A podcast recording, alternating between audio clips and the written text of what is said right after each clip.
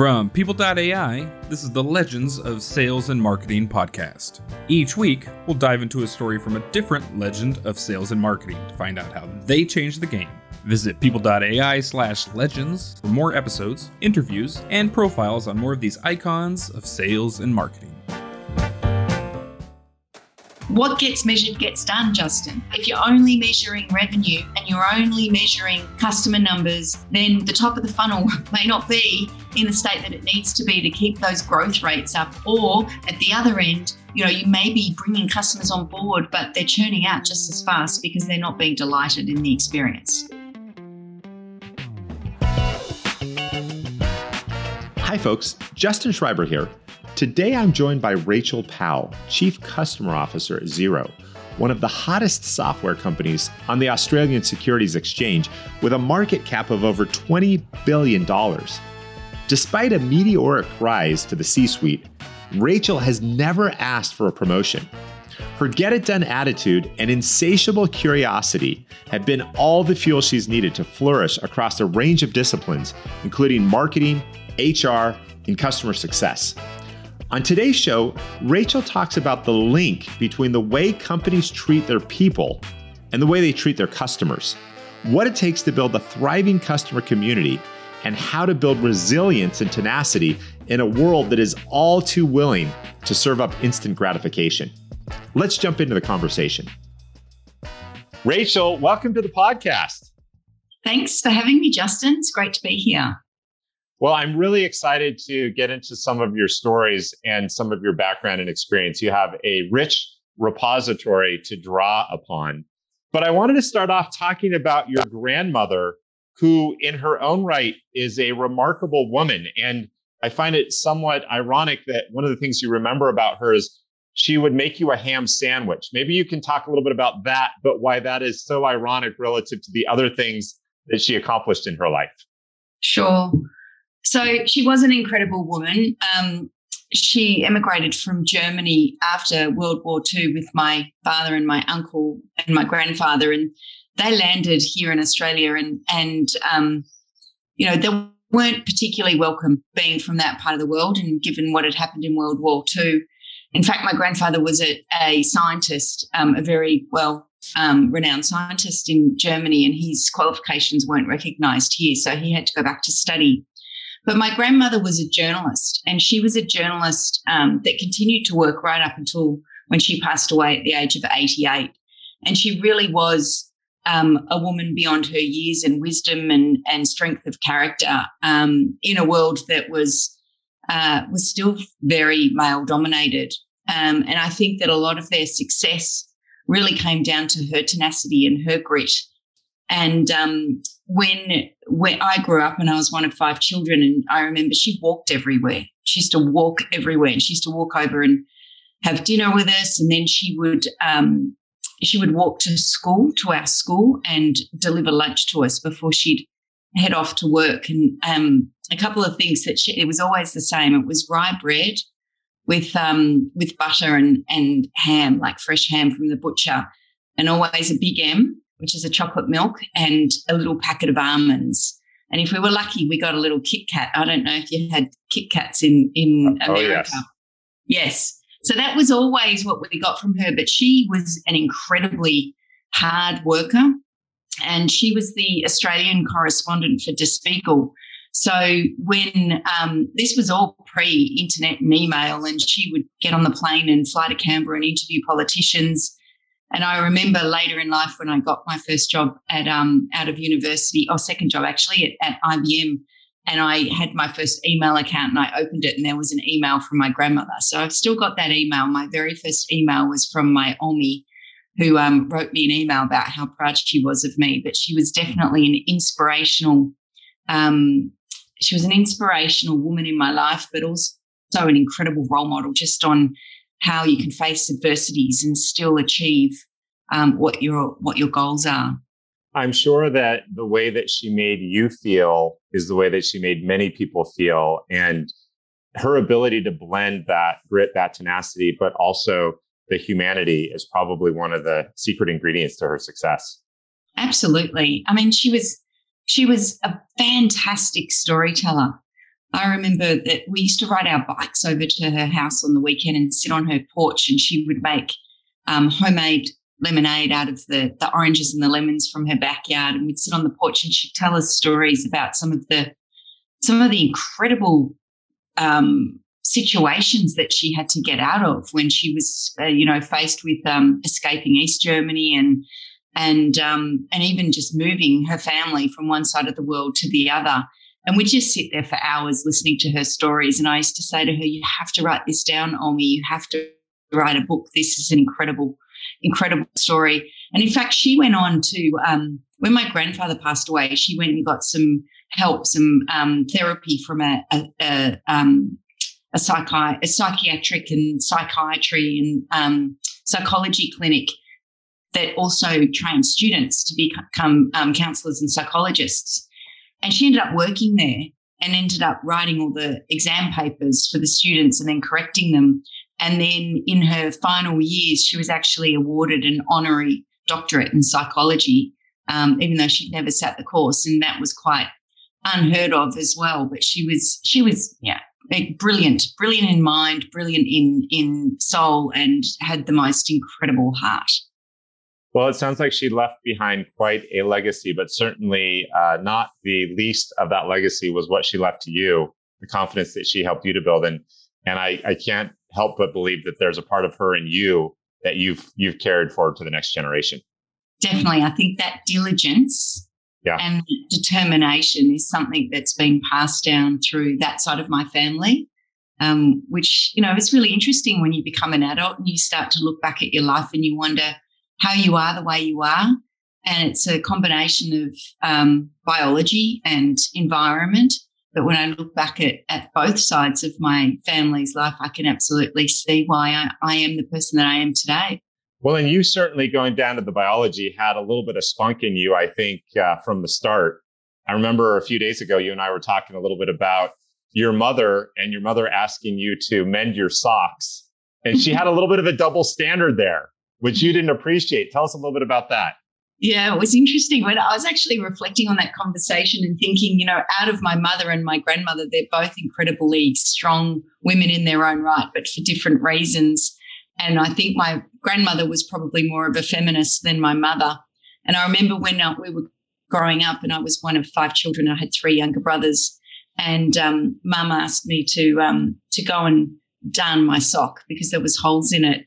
And she, as she was sitting there darning my brother Josh's sock, and I turned around to her and I said to he, uh, I asked her, "Is did he not have to darn his own sock because he had a?"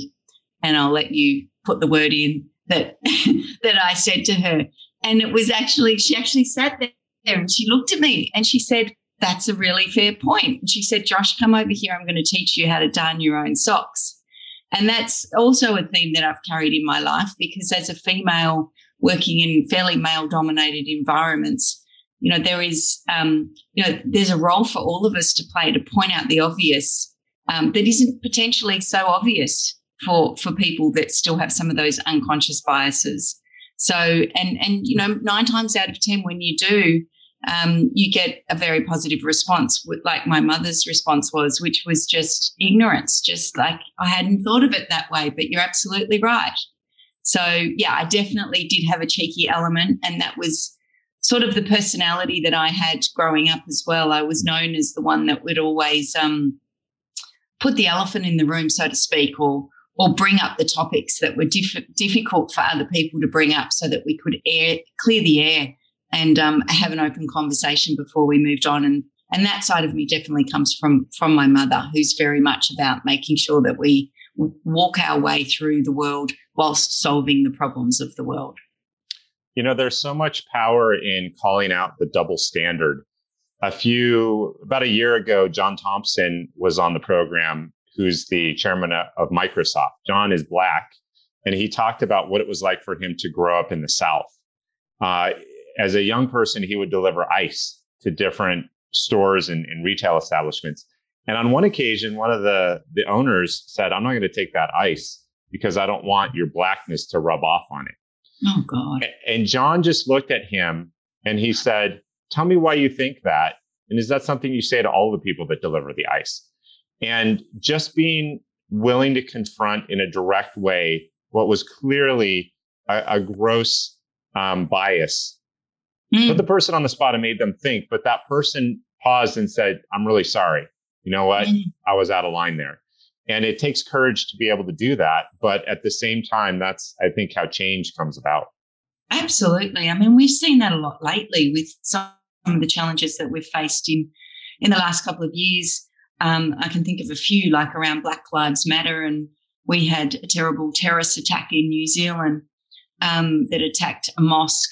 And one of the things that we did at Xero is just make sure that we kept, we kept the conversation going, that we um, made it safe psychologically for people who weren't particularly um, well versed or or knowledgeable about you know what to say or what questions you know to ask about different religions. We made it okay to ask anything. We made it okay to actually bring those conversations out and bring people to the fore to encourage them to you know to build on their knowledge because a lot of this is ignorance a lot of it is it's unconscious and if we can bring it to the conscience then we can deal with it yeah, I think I think that point you make about creating a safe environment for people who genuinely want to engage on the topic and maybe a little bit fearful that they don't know how to engage on it, but it's coming from a good place.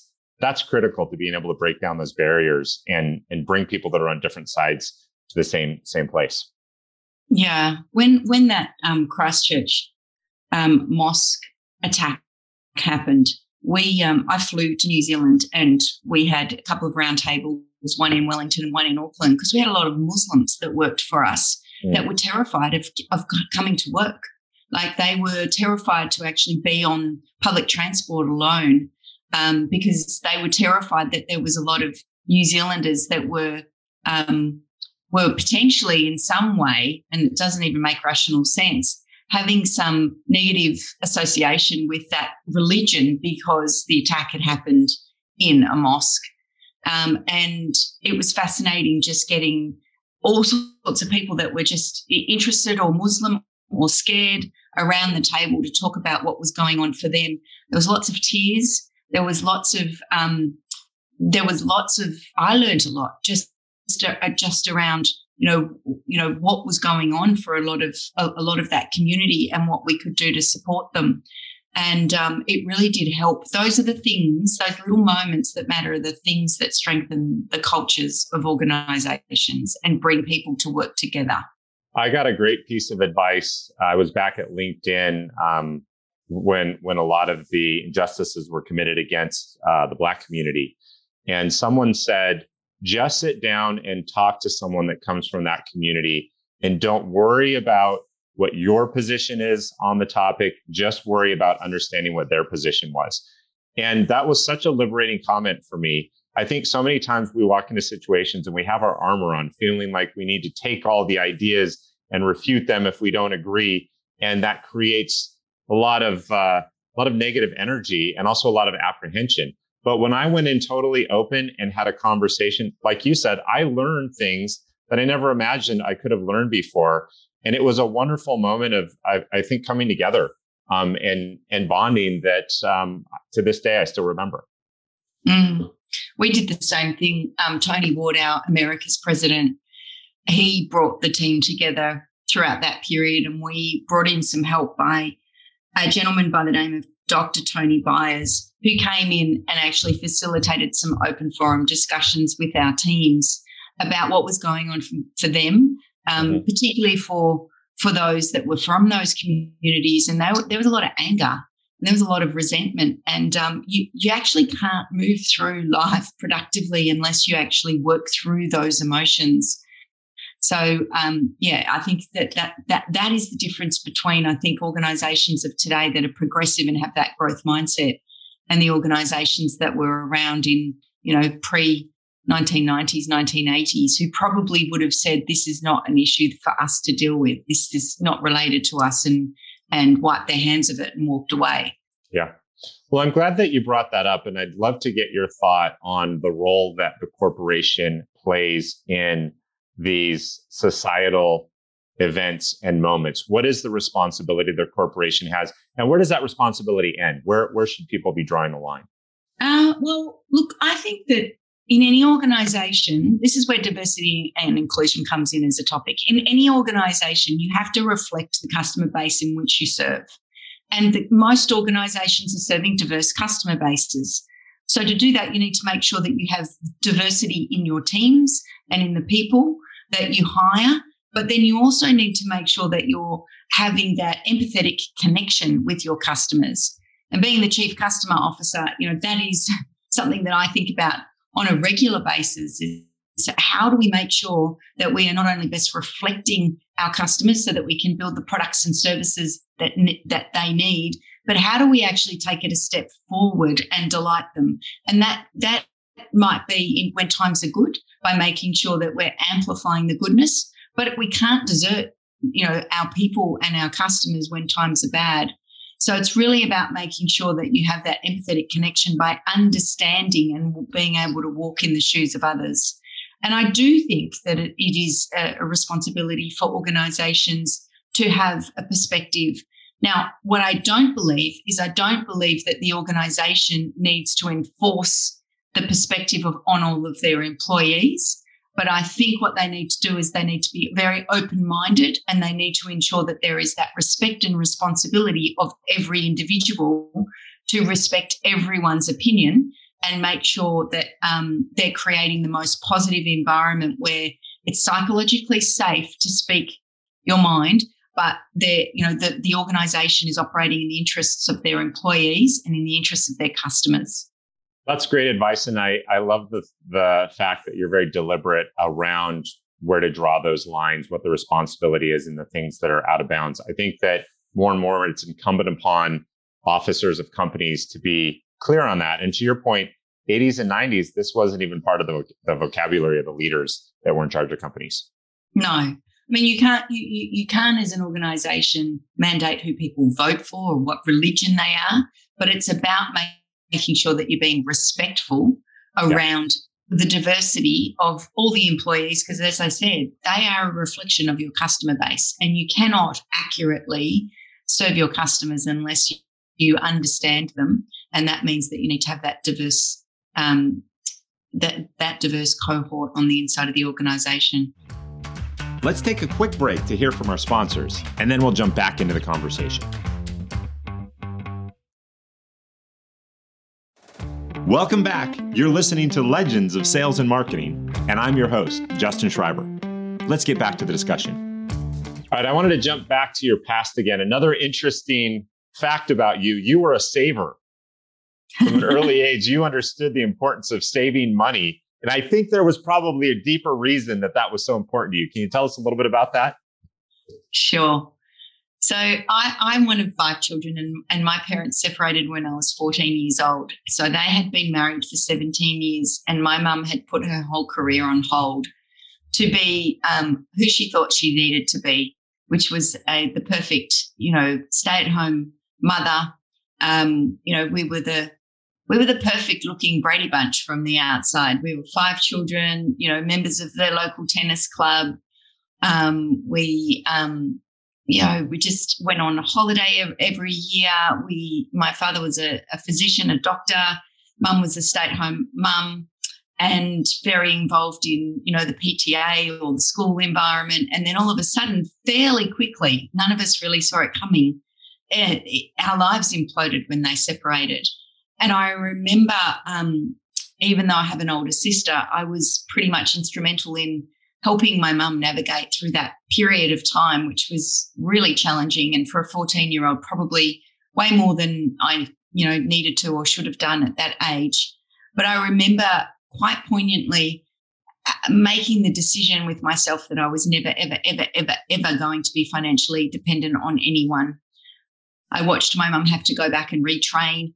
Um, I watched her go back to work and do um, she was a nurse so she did a shift that started at 7 a.m in the morning so she could be home when we got home from school at 3.30 so um, so essentially what i did as soon as i started earning money and, and i did probably accelerate my path into into the career life um, because of that experience as well. I used to put away $50 a $50 note in a little pouch in my underwear drawer every week And that was money that I didn't know what I was going to do with, but I n- needed to know that I had it there in case I um, I ever needed it. And that progressed um, into my marriage. So I got ma- married fairly young at 23, and it um, wasn't until I was about 25. And my husband knew that I did this, and he thought it was quite endearing. But he, you know, he was he was okay with it, even though we had shared bank accounts. But I remember when we bought our first apartment and we had to put down a, a $5,000 deposit. Otherwise, they were going to not hold it for us. And at that, in those days, we didn't have $5,000 in the account. Um, we were kind of living hand to mouth as two young executives. Um, and so we, um, I went back to my underwear drawer and I was able to produce $5,000 of cash that meant that we could secure that first apartment.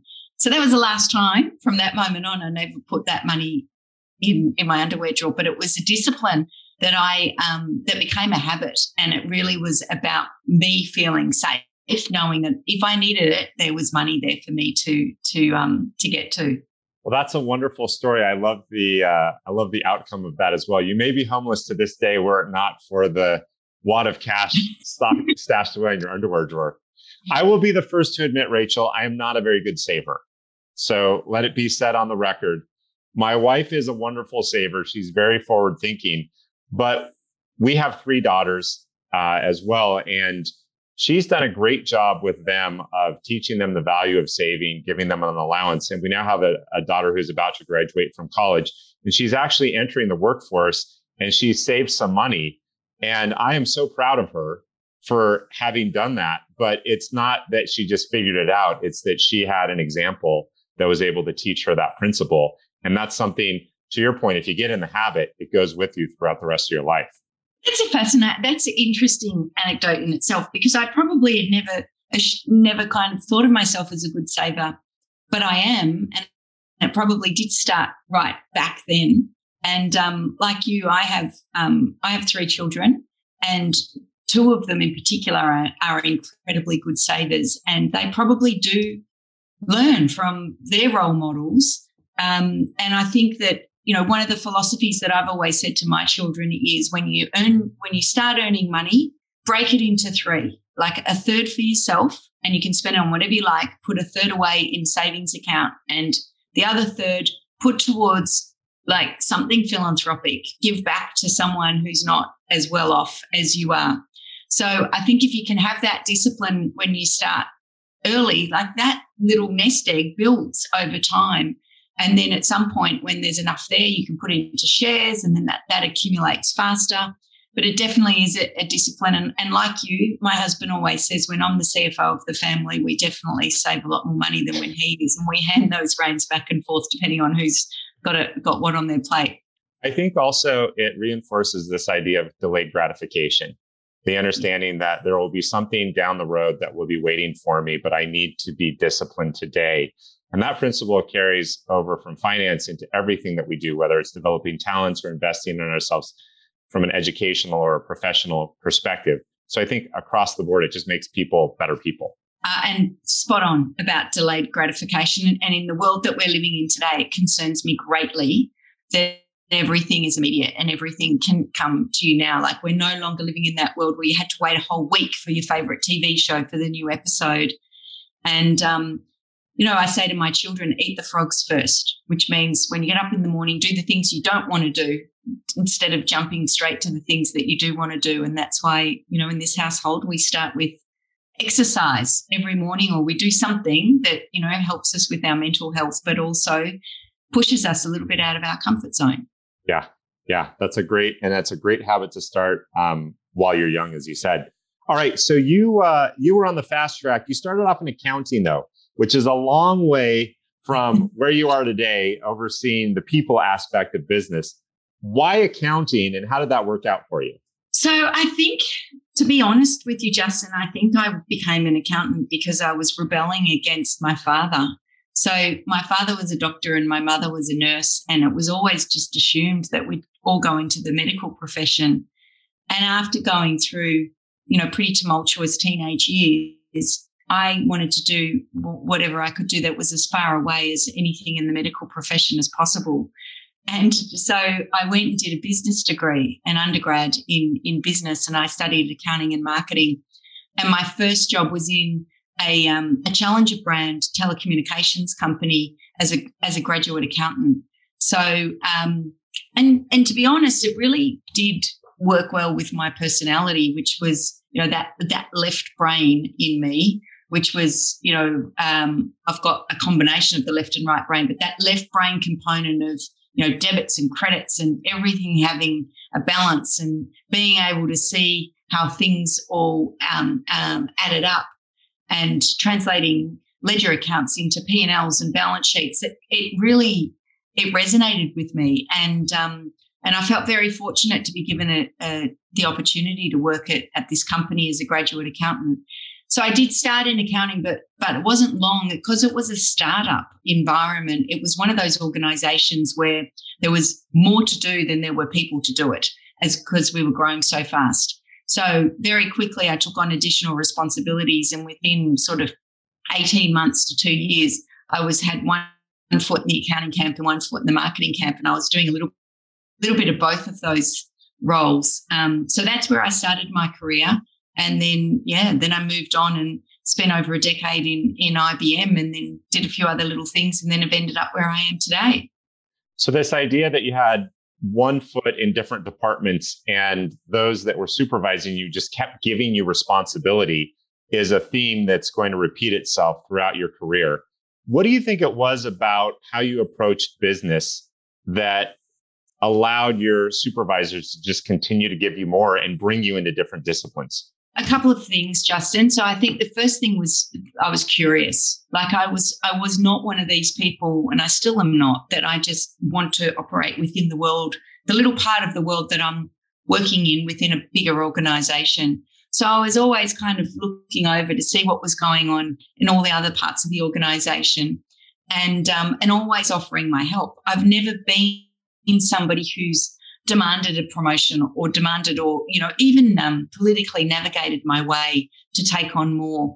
I have a philosophy that if you show um, you don't ask then it becomes pretty evident and pretty obvious that you're a safe pair of hands you're somebody who's driven ambitious intelligent and has the aptitude to continue to evolve and to continue to grow so, one of the themes that's come out in my career and in the mentoring that I do with other people, I talk to them about don't be in a rush to get to the next step, but be in a rush to actually explore and grow and continuously learn.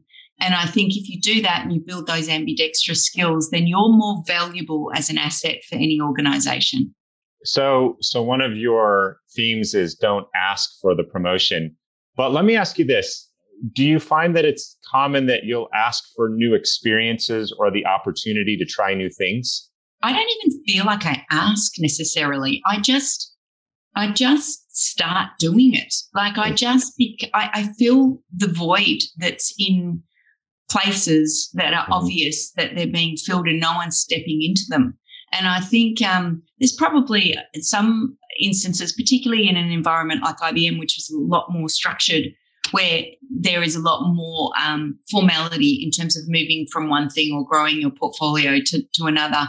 But in a lot of the environments that I've worked in, fortunately for me and the way that I like to work, it's been more about roll up your sleeves um, and just get in there and do what needs to be done. And then the results come. And when the results come, it becomes very evident that the results are, uh, are in place because of the efforts that that you and your team put in. And as you evolve as a leader and you become, uh, you you know, you grow and you become higher up the food chain, so to speak. It, you got to also learn that you can't always be the one that rolls up their sleeve and does the work. So then it becomes a transition in terms of how you go from managing yourself to how you go to managing individuals to how you go to managing teams. And it's even very different going from managing individuals to managing teams. And a lot of people in their career don't actually get past that how to manage individuals. And there's a lot of managers that you see that manage large teams of people, but they're managing them individually. They're not orchestrating the whole team. Mm-hmm. And I think that that's a distinction that's been a real epiphany for me too, as I've um, moved through my career. I always find it fascinating to find out what motivates people. And there's no right and there's no wrong. We're all different. Some people actually do have an explicit goal by this age. I want to have this title and they drive towards that. Other people are simply interested in having experiences, trying things, doing things, and life works out great for them as well. I actually have a favorite saying if experience is your gold, life will make you rich. And yeah. I find that there's just an innumerable number of opportunities to learn, to stretch yourself and to try new things. I think being curious is the the number one trait that is the most powerful that you can have in life.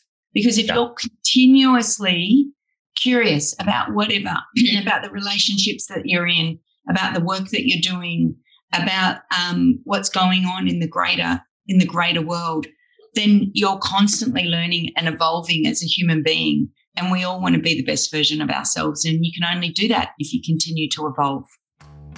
That's Rachel Powell, Chief Customer Officer at Xero.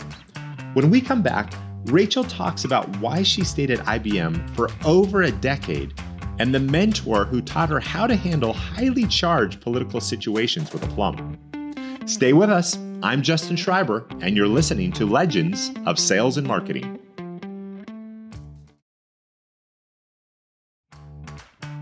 Welcome back. My guest today is Rachel Powell, Chief Customer Officer at Xero. We've had several IBM alum on the show, and there's a reason for that.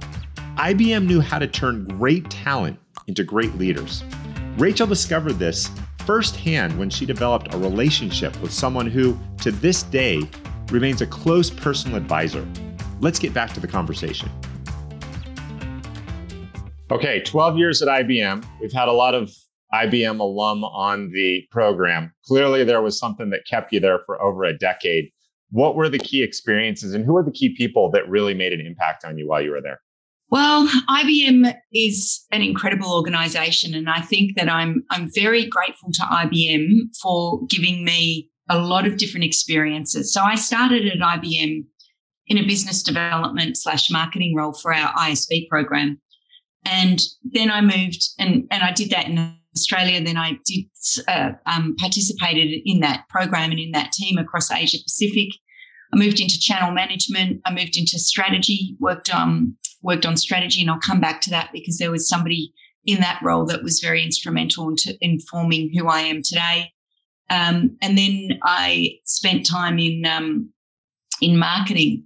So really, the diversity of the different roles across sales, marketing, strategy, channel management I'm very grateful to IBM. And it also gave me that global perspective.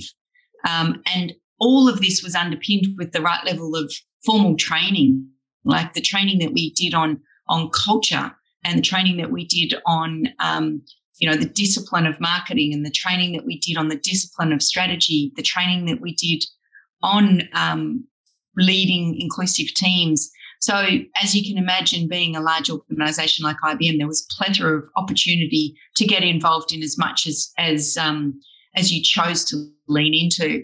And if you were in, you know, the top talent or the the high acceleration programs too, you you got invited into a, a lot of opportunities to grow and expand in your career doing different projects.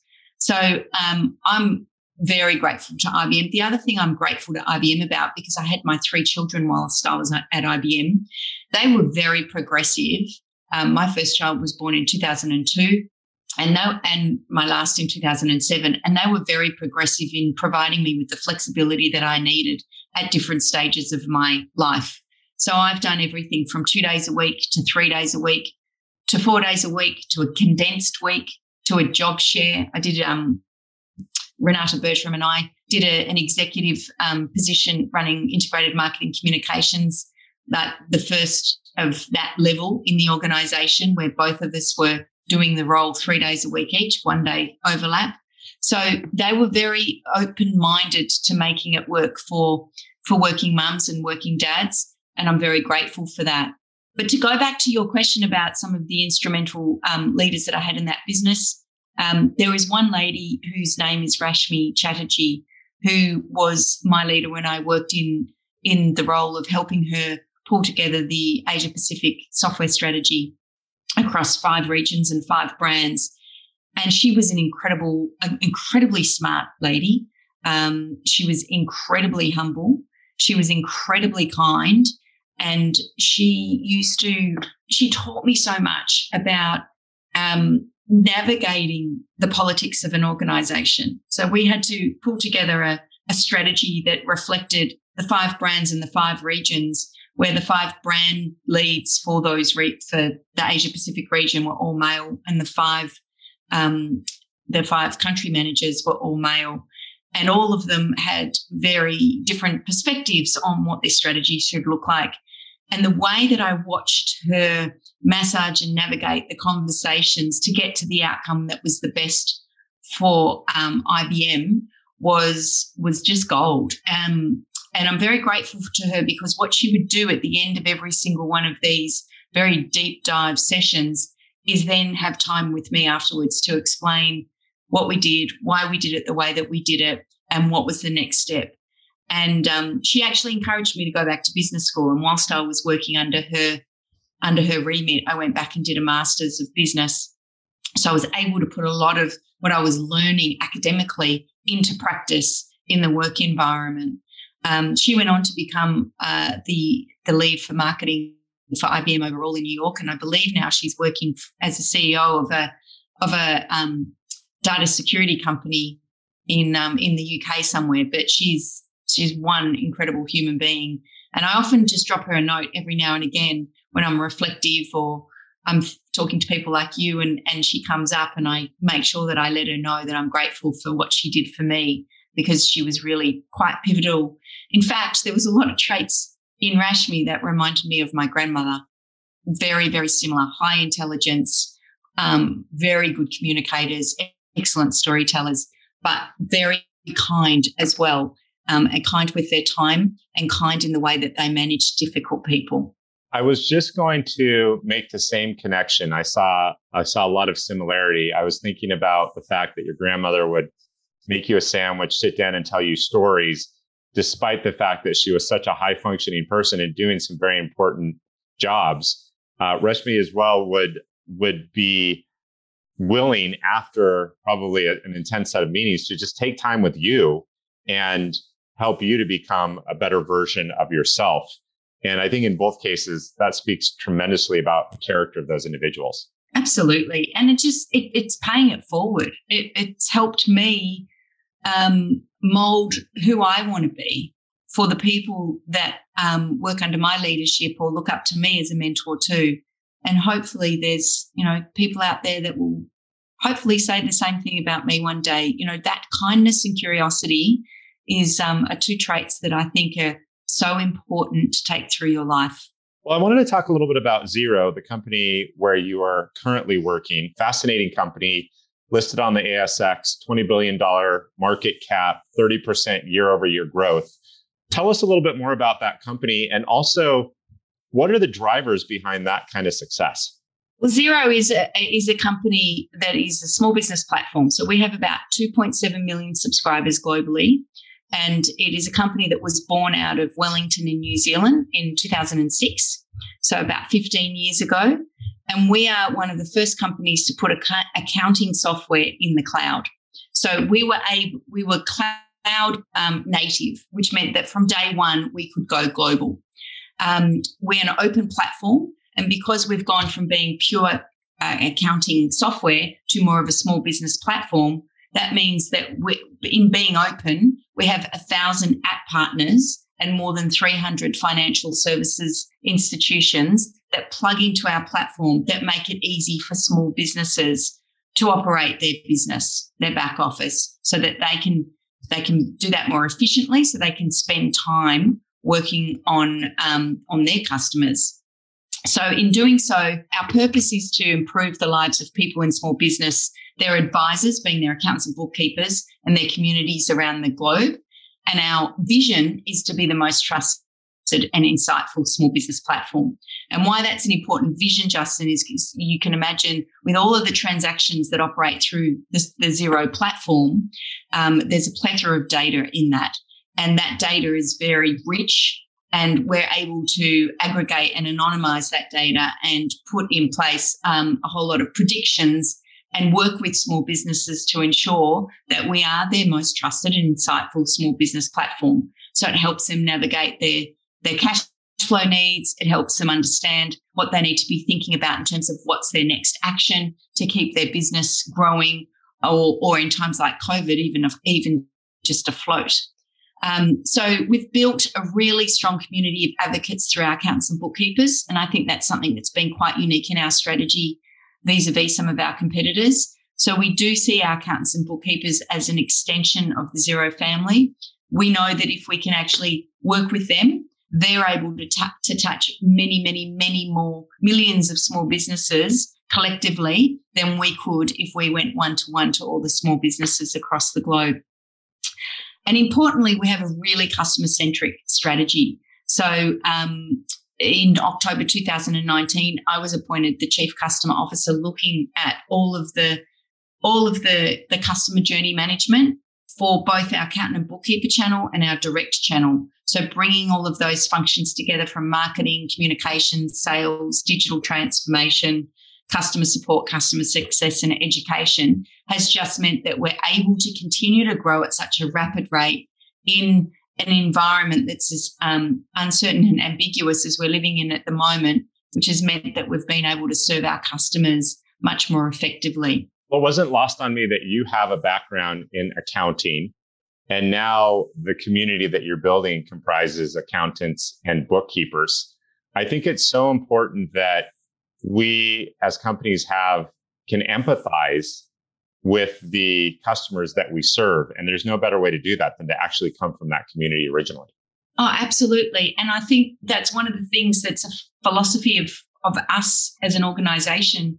We are constantly, like it all starts with people, and we're looking for making sure that we're bringing the right people in to serve our customers, be it small businesses or those accountants and bookkeepers who have an affinity with those cohorts. Um, there's a lot of people within Xero that have worked in small business or grown up in with um, small business operators operators in, in their families. So they understand the challenges that small businesses face every day, and they're really committed to our purpose of improving their lives um, and the communities in which they operate within. So I think that, that that is really powerful, and we talk about that a lot at Xero. We call it the inside out philosophy, knowing that if we get it right on the inside and we have those passionate players that are really committed to the cause, then we're better able to serve our customer base. I had my dad on the show for Father's Day. He was mm-hmm. a, a salesperson initially and then rose up through the ranks.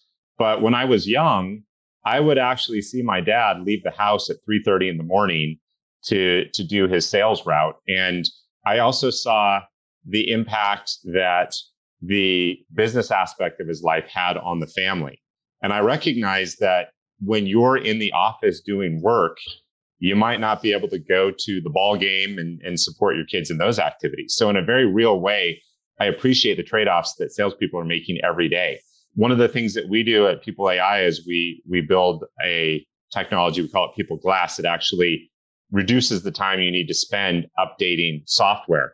And for me, that's very personal because I can empathize with what it means to give a salesperson back a couple of hours every week. Because I was that kid that used to want to get those hours um, from my dad so that he could spend time with me. And you can't teach somebody that; they have to live it to be able to understand it. Oh, if you if you feel it, then it's way more powerful than if you hear it, and that's exactly the what you just described is exactly what we're trying to do for small business operators, so that they can improve their lives. And we've de- deliberately not um, we've deliberately not articulated our purpose in terms of grow your, we can grow small businesses. We've said improve their lives because improving lives of small business might mean different things for different small businesses. So for one small business, it might be getting back those four hours to take your child to the ball game. For another, it might be uh, for them to be able to spend more time on their hobby or looking after, you know, an elderly person in their in their family or in their community. For others, it might be about diversifying. So whatever it is, we know that the technology and this the Xero small business platform allows them the efficiencies to be able to understand their business in a way that makes them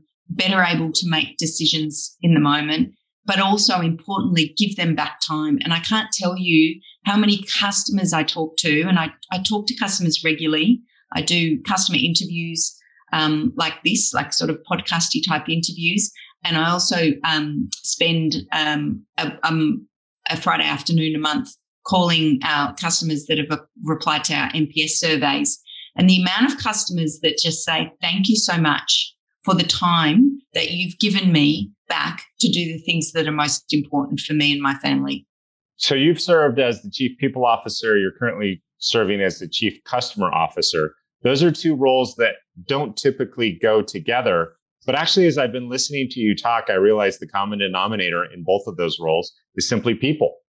Whether you're dealing with the people that live inside the walls of your business or outside the walls of the business, they're all people. But can you talk a little bit more about the affinity between those two roles and how you've landed in both of those positions? In fact, it was quite an interesting um, induction into Xero when I was asked to be the chief people officer because I'd never done an HR role in any organization. My background was predominantly marketing strategy.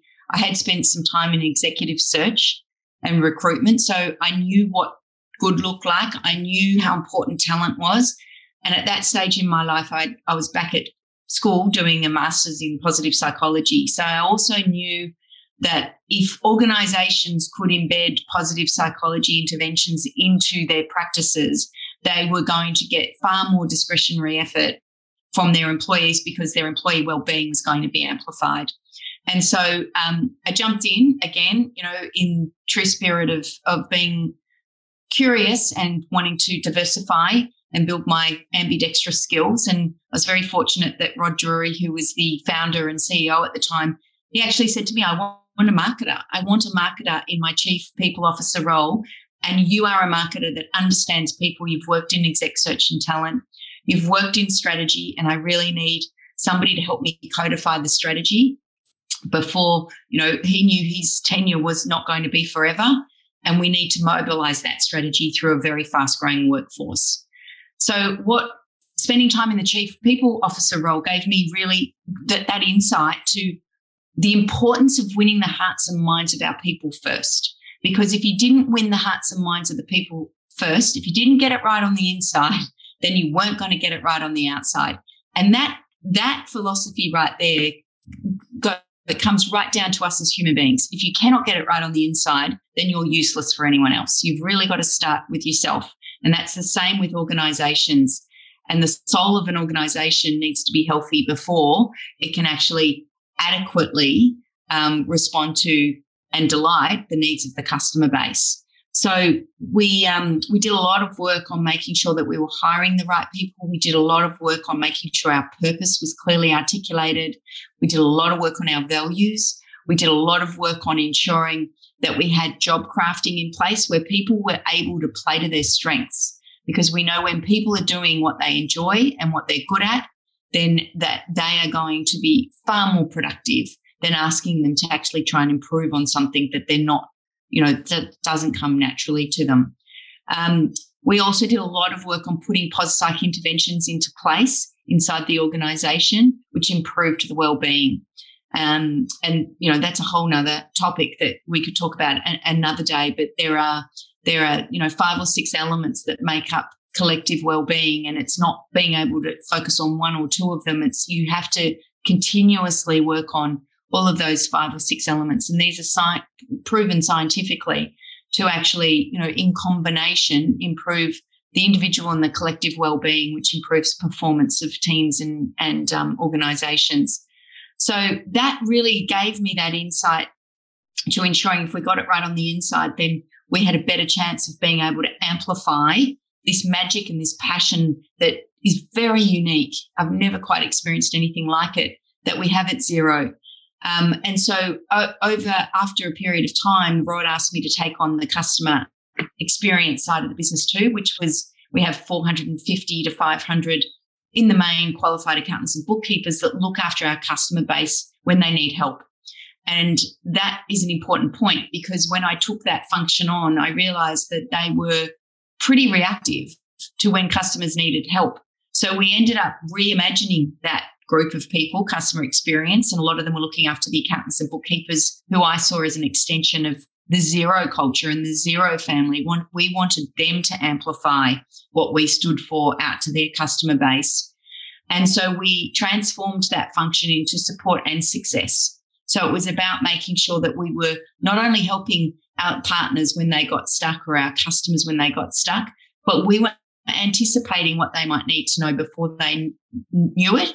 And we were building using technology, AI and machine learning, the right tools for them to access to ensure that they were continually evolving their knowledge of the power of the platform and being able to get answers to what they needed way before they even knew they needed them. So that education process, again, like taking them on that journey of being curious and making sure that we had the right tools in place for them to be able to leverage what they needed um, way ahead of when they even thought they needed it.